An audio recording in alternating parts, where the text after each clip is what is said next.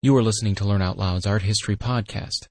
Each episode provides thoughtful analysis of the enduring artistic masterpieces that have become a hallmark of Western culture. For a full listing of the podcast released by Learn Out Loud, please visit us at w w w dot learn out loud dot com slash podcast. The Dream of Saint Ursula, painted by Vittore Carpaccio in fourteen ninety-five. From Fors Clavigera by John Ruskin. In the year eighteen sixty-nine, just before leaving Venice, I had been carefully looking at a picture by Vittore Carpaccio representing the dream of a young princess. Carpaccio has taken much pains to explain to us, as far as he can, the kind of life she leads, by completely painting her little bedroom in the light of dawn, so that you can see everything in it. It is lighted by two doubly arched windows, the arches being painted crimson round their edges, and the capitals of the shafts that bear them gilded. They are filled at the top with small round panes of glass, but beneath are open to the blue morning sky, with a low lattice across them. And in the one at the back of the room are set two beautiful white Greek vases with a plant in each, one having rich, dark, and pointed green leaves, the other crimson flowers, but not of any species known to me, each at the end of a branch like a spray of heath.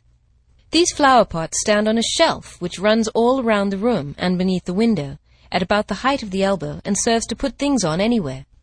Beneath it, down to the floor, the walls are covered with green cloth, but above are bare and white. The second window is nearly opposite the bed, and in front of it is the princess's reading table, some two feet and a half square, covered by a red cloth with a white border and dainty fringe. And beside it, her seat, not at all like a reading chair in Oxford, but a very small three-legged stool like a music stool, covered with crimson cloth. On the table are a book, set up at a slope fittest for reading, and an hourglass. Under the shelf near the table, so as to be easily reached by the outstretched arm, is a press full of books. The door of this has been left open, and the books, I am grieved to say, are rather in disorder, having been pulled about before the princess went to bed, and one left standing on its side.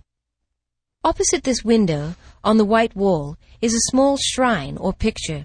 I can't see which, for it is in sharp retiring perspective, with a lamp before it, and a silver vessel hung from the lamp, looking like one for holding incense. The bed is a broad four-poster, the posts being beautifully wrought golden or gilded rods, variously wreathed and branched, carrying a canopy of warm red. The princess's shield is at the head of it, and the feet are raised entirely above the floor of the room, on a dais which projects at the lower end, so as to form a seat, on which the child has laid her crown. Her little blue slippers lie at the side of the bed, her white dog beside them. The coverlid is scarlet, the white sheet folded halfway back over it. The young girl lies straight, bending neither at waist nor knee, the sheet rising and falling over her in a narrow, unbroken wave, like the shape of the coverlid of the last sleep, when the turf scarcely rises. She is some seventeen or eighteen years old. Her head is turned towards us on the pillow, the cheek resting on her hand as if she were thinking, yet utterly calm in sleep and almost colourless. Her hair is tied with a narrow riband and divided into two wreaths, which encircle her head like a double crown. The white nightgown hides the arm raised on the pillow, down to the wrist. At the door of the room an angel enters. The little dog, though lying awake, vigilant, takes no notice. He is a very small angel. His head just rises a little above the shelf round the room, and would only reach as high as the princess's chin if she were standing up. He has soft grey wings, lustreless, and his dress of subdued blue has violet sleeves open above the elbow, and showing white sleeves below. He comes in without haste, his body like a mortal one, casting shadow from the light through the door behind, his face perfectly quiet, a palm branch in his right hand, a scroll in his left. So dreams the princess, with blessed eyes that need no earthly dawn. It is very pretty of Carpaccio to make her dream out of the angel's dress so particularly, and notice the slashed sleeves, and to dream so little an angel, very nearly a doll angel, bringing her the branch of palm and message.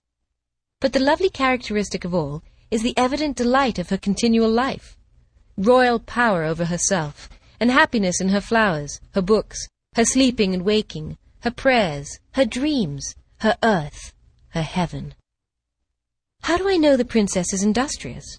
partly by the trim state of her room, by the hourglass on the table, by the evident use of all the books she has, well bound every one of them, in stoutest leather or velvet, and with no dog-ears, but more distinctly from another picture of her, not asleep.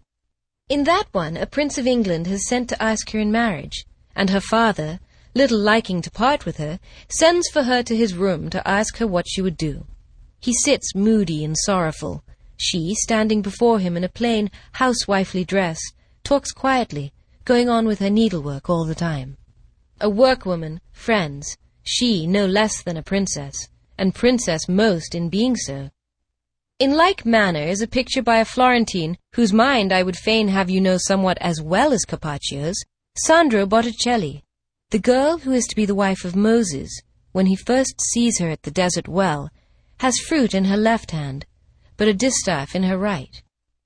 To do good work, whether you live or die, it is the entrance to all princedoms, and if not done, the day will come, and that, infallibly, when you must labor for evil instead of good.